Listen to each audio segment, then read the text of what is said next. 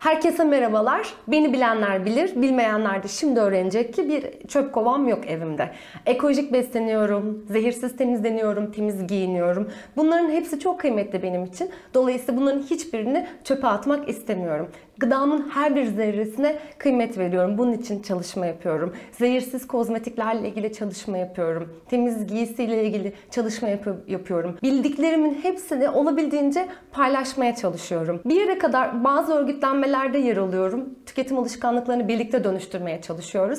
Ama bazı ürünler yetmiyor. Bunun için de sosyal girişimcilik kimliğimi kullanıyorum ve ekolojik dönüşümle birlikte ülkemizde yer almayan, ülkemizde üretilmeyen ürünleri üretmeye çalışıyorum. İstiyorum ki en başa geri dönelim. Evimizdeki çöp kovasını nasıl sıfırlayabiliriz? Kendimiz nereden başlayabiliriz? Bunları konuşmak istiyorum. Evden çöp çıkartmamaya nereden başlayalım? Gıda, giysi, temizleyiciler, kozmetikler gibi bir sürü alanda çöp çıkartmıyorum. Olabildiğince ekolojik bir hayatım var ve bunların hepsini kentli hayatta yaşıyorum. Karşıma çıkan epeyce zorluk oldu. Bunların bir kısmını dediğim gibi örgütlenmelerde ya da kendi işimde aşmaya çalıştım. Ama hala zorlandığım yerler oluyor. Mesela mevzuatlar. Mevzuatlar ya da kentli hayattaki bir takım alışkanlıklarımız bizi gerçekten çok zor durumda bırakabiliyor. Ya da bazen de tam tersi yerimizin avantajlarını kullanabiliyoruz.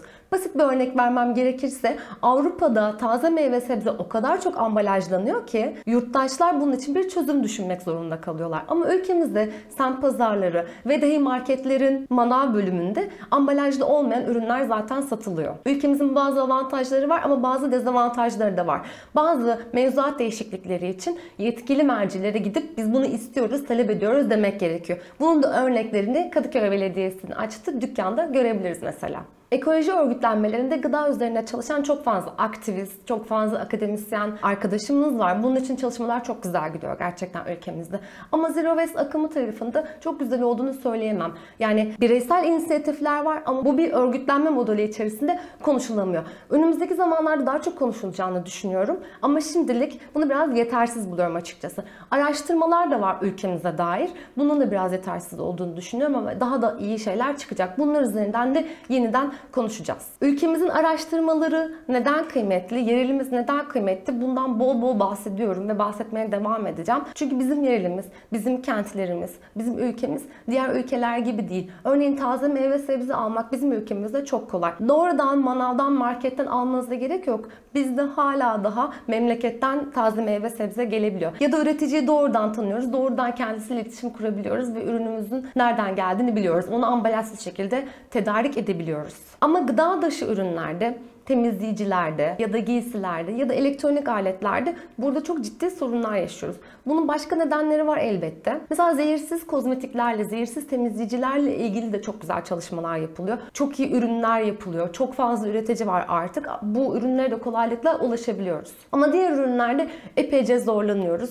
Bunu kendim de bir girişimci olduğum için rahatlıkla söyleyebilirim. Ülkemizde üretilmediğinde, üreticiyle doğrudan temas etmediğinizde, üreticiden doğrudan talep etmediğinizde bu ürünler değişmeyecek. Umarım daha fazla girişim olur. Daha fazla ülkemizde ürün üretilir ve biz üreticiden ben bunu istemiyorum. Ben bunu şu şekilde istiyorum. Bunu birlikte şunu yapabilir miyiz şeklinde konuşabiliriz diye umut ve hayal ediyorum. Basit bir yerden anlatmam gerekirse eğer kıyafetinizi sizin yerelinizde, sizin ülkenizde, sizin kentinizde birisi dikiyorsa siz ona ambalajsız bir ürün istediğinizi söyleyebilirsiniz. O plastik poşetlerden bu sayede kurtulabilirsiniz. Neyse ki bireysel de olsa Zero Waste konusunda gerçekten çok iyi içerikler üretiliyor artık. Her geçen gün bu içeriklerin daha da artacağını gerçekten inanıyorum. Umarım daha da çok artar, daha da çok nitelikli içerikle karşılaşırız. Bu Zero Waste konusunda konuşan bloggerların, Instagramerların ya da YouTuberların herkesin kendine ait bir başlangıç noktası var. Buradan başla şeklinde. Ben de bugün size buradan başla adımlarımı anlatmak istiyorum. Bugün size bir ürünün yerine hangi ürünü kullanabileceğinizi söyleyeceğim. Söylemeyeceğim.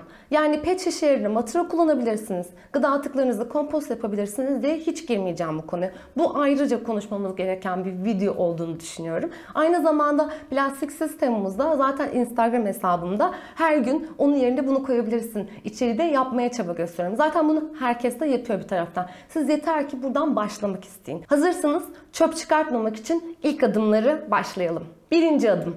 Çöp analizi yapın. Gidin çöp kovanıza bakın. Gerçekten kendi çöp kovanıza bakın. En çok ne atıyorsunuz? en çok hangi ürünü atıyorsunuz? Hangi ürünü satın alıyorsunuz? O eve giriyor da o çöpe gidiyor. Hangisinden daha kolay vazgeçebilirsiniz? Gidip kendi çöp kovanıza bakın. Bir başkasının çöp kavası üzerinden kendinizi örneklemeye gerçekten hiç çalışmayın. Yani zaten pet şişe almayan biriyseniz, mesela İstanbul'da değil de musluktan temiz su akan bir yerde yaşıyorsanız pet şişeyle debelenmenize gerek yok. Hayatınız boyunca muhtemelen beş tane pet şişe kullandınız. Niye pet şişeyi değiştirmeye çalışıyorsunuz ki? beş tane pet şişe de hepimizin günahı oluversin. Buradan başlamayın. Başlamanız gereken yer başka bir yer ve onu bulun. Benim önerim, sizi çok zorlayan, çok fazla çöpe attığınız bir ürünü seçin. Ondan vazgeçene kadar onu almamak konusunda direnin. Onu almamak konusunda direnirken tabii ki onu çöpe atmamak konusunda direneceksiniz. Ondan kurtulduğunuza emin olduktan sonra ikinci ürünü seçin. Ondan da kurtulduktan sonra üç derken zaten çöp kovanızdan vazgeçeceksiniz. Ben buna otokrasi rejimi diyorum. Ben bu şekilde zayıfladım. Kısaca şöyle söyleyeyim otokrasi rejimini. Yıllar önce politik bir nedenle bir üründen vazgeçmiştim. Sonra baktım o üründen vazgeçtikten sonra epey kilo verdim. Dedim ki bir başka şeyden vazgeçeyim. Ondan da vazgeçtim.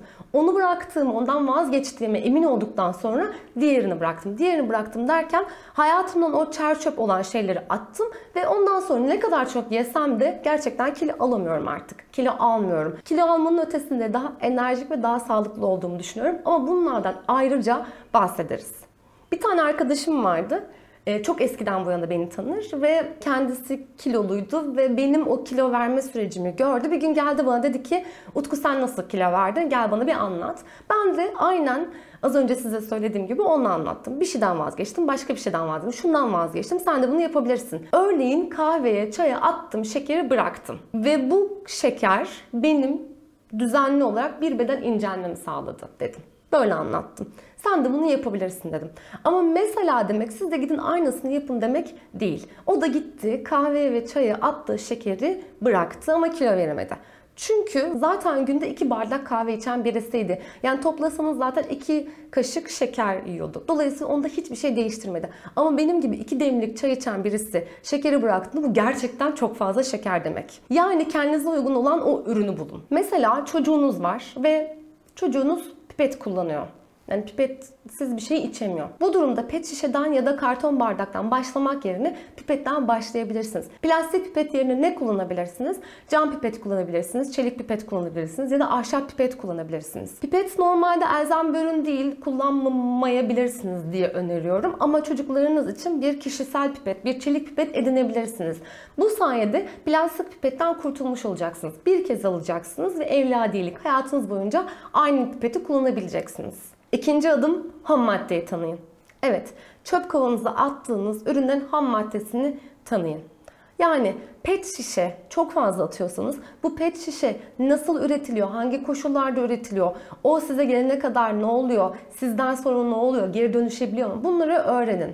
Pet şişe ile ilgili bilgi vermem gerekirse pet şişe tek kullanımlık ham maddeye sahiptir. Yani ben onu daha sonra bir de meyve suyu içmek için kullanıyorum. Ben daha sonra ona su koyuyorum, bol bol kullanıyorum, yeniden kullanıyorum demeyin. Pet şişeyi gerçekten bir kez kullanın ve atın. Pet şişe en kolay geri dönüştürülebilen plastiklerden bir tanesi. Ama ülkemizde geri dönüşüm oranı o kadar düşük ki pet şişeyi bile dahil ettiğinizde sadece yüzde dört. Dolayısıyla aslında sizin attığınız, şu zamana kadar yüz pet şişe attıysanız sadece dördü geri dönüşebildi. Ki geri dönüşüm çok da güzel bir şey değil. Çünkü öncesinde onun bir üretim maliyeti var. Petrokimya ürünü olduğu için üretim maliyeti var. Maliyetten kastım enerji maliyeti. Yani bir enerji harcanıyor. Aynı zamanda size gelene kadar bir enerji harcanıyor. Sizden sonra enerji harcanıyor. Ona geri dönüşüm esnasında bir enerji harcanıyor.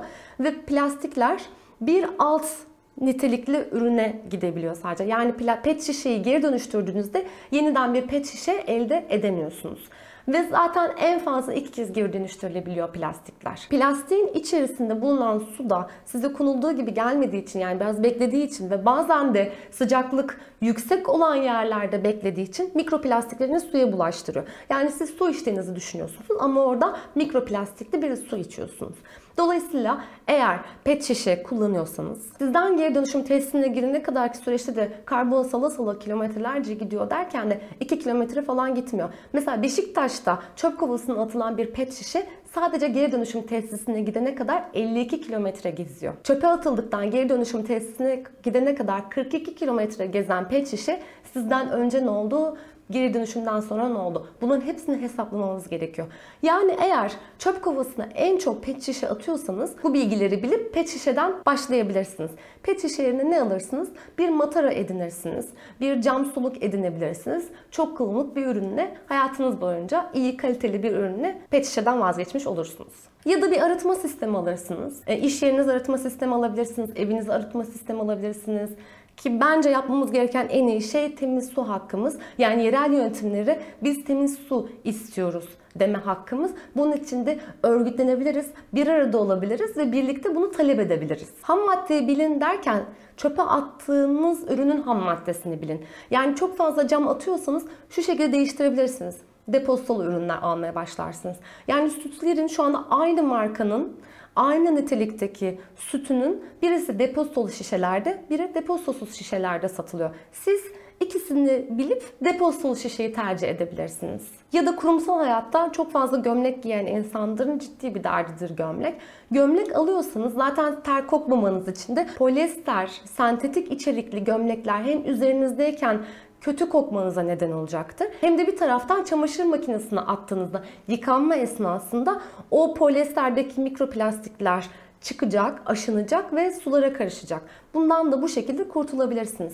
Yani eğer çok fazla gömlek giyiyorsanız keten, pamuk gibi iyi içerikli, kaliteli, nitelikli iyi gömlekler alabilirsiniz. Bunun için de ham maddeyi bilmeniz gerektiğini düşünüyorum. Ama tabii ki ben zaten polyester içerikli gömlek giymiyorum derseniz polyesterle ilgili bir bilgi sahibi olmanıza gerek olmadığını düşünüyorum. Yani kaçık ürünler kullanmıyorsanız zaten bunlarla ilgili bilgiye gerçekten ihtiyacınız yok. Fazla bilgi de çöpün kendisi olabiliyor bazen. Siz kendi hayatınızı, kendi hayatınızdaki dinamikleri düşünerek, yani sorunları önce masaya yatırarak o sorunları çözmeye çalışın diye öneriyorum. Bu yüzden zaten ilk maddede çöp kovanıza gidin bakın demiştim. Bir de bazen tatlı kelimeleri yanlış anlayabiliyoruz. Ya da ne olduğunu bilmediğimiz için de yanlış anlayabiliyoruz. Mesela akriliğin e, yün olduğuna, saf yün olduğunu düşünen çok fazla kişiyle karşılaştım. Halbuki akrilik sentetik yün demek. Yani kendimiz atkı örüyoruz ya, onun içinde yüzde seksen akrilik, yüzde yirmi yün var. yüzde seksen petrokimya ürünü, sentetik bir lif olduğunu buradan anlayabiliriz. Üçüncü madde. Üçüncü maddemiz yok.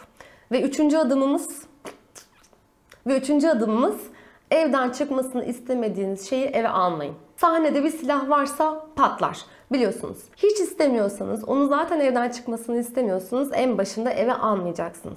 Yani eve zaten plastik poşetle giriyorsanız o plastik poşetin artık çöp olduğunu bilmeniz gerekiyor. Ya da ya canım yarın acaba cips ister mi falan bilemedim şimdi deyip gidip cips alıyorsanız o cips yenecek biliyorsunuz. Bu evde kalma günlerinde bunu çok fazla yaşadık. Ne olur ne olmaz yarın canım isteyebilir ve aynı zamanda sokağa çıkma yasağı da olabilir diye düşünerek eve istifledik. Gerçi bu her zaman yaptığımız bir hata ama şu dönemde daha da fazla istifledik. Ne oldu? İki gün içerisinde bütün istifi yedik. Bütün o stoklarımızı yedik. Dolayısıyla çöpü çıkartmak istemiyorsanız en başında eve almayacaksınız. Satın aldığımız her şeyin yüzde doksanı altı ay içerisinde çöp oluyor. Gerçekten bu çok korkunç bir araştırma. Yani çöp oluyor derken tüketiyoruz ya da tüketemiyoruz. Alıyoruz, hiç kullanmıyoruz. Atıyoruz da olabilir. Alıyoruz, yiyoruz, içiyoruz, tüketiyoruz, atıyoruz da olabilir. Hiç fark etmez. Bir şekilde çöp oluyor. Yani hiç ihtiyacımız olmayan bir şey oluyor. Zaten şey kuralını biliyorsunuzdur. Para A T M'den çekilirse o para biter. Dolayısıyla hiç çekmezseniz bitmeyecektir. Çünkü bazen parayı çekiyoruz ve gün içerisinde hiçbir şey yapmamamıza rağmen bakıyoruz ki o parayı yemişiz. Ona gidiyor, buna gidiyor. Ona gerek yok. Parayı çekmezseniz parayı harcamazsınız. Benden pet şişe yerine matara, karton bardak yerine kişisel bardak paylaşımı bekliyor olabilirsiniz. Bunu zaten olabildiğince anlatmaya çalışıyorum. Bunu da herkes anlatmaya çalışıyor. Ama bence bu üç madde, bu üç adım çok kritik. Yani önce gidip kendi çöp kovanıza bakıp kendi ihtiyaçlarınızı, kendi hayatınızı bilmeniz. Sonra gidip ham maddeyi bilip hangi nereden başlamanız gerektiğini bilmeniz. Ondan sonraki adım da zaten çöpe gitmesini istemediğiniz bir şeyi eve hiç almamanız. Bu üç adımı tamamlarsanız hızlıca çöpten kurtulmaya başlayacağınızı düşünüyorum. Ondan sonraki süreçte Çelik matara mı alayım, cam suluk mu alayım? Ondan sonrası çok kolay gerçekten. Ya da o matarayı nerede doldurayım? Hiçbir yerde de sevgili yok. Bunun için ne yapacağım? Soruların cevabı çok kolay. Mühim olan öncelikle soruları ortaya koymak. Daha sonra otokrasi rejiminden bahsedeceğiz. Ham maddelerden bahsedeceğiz.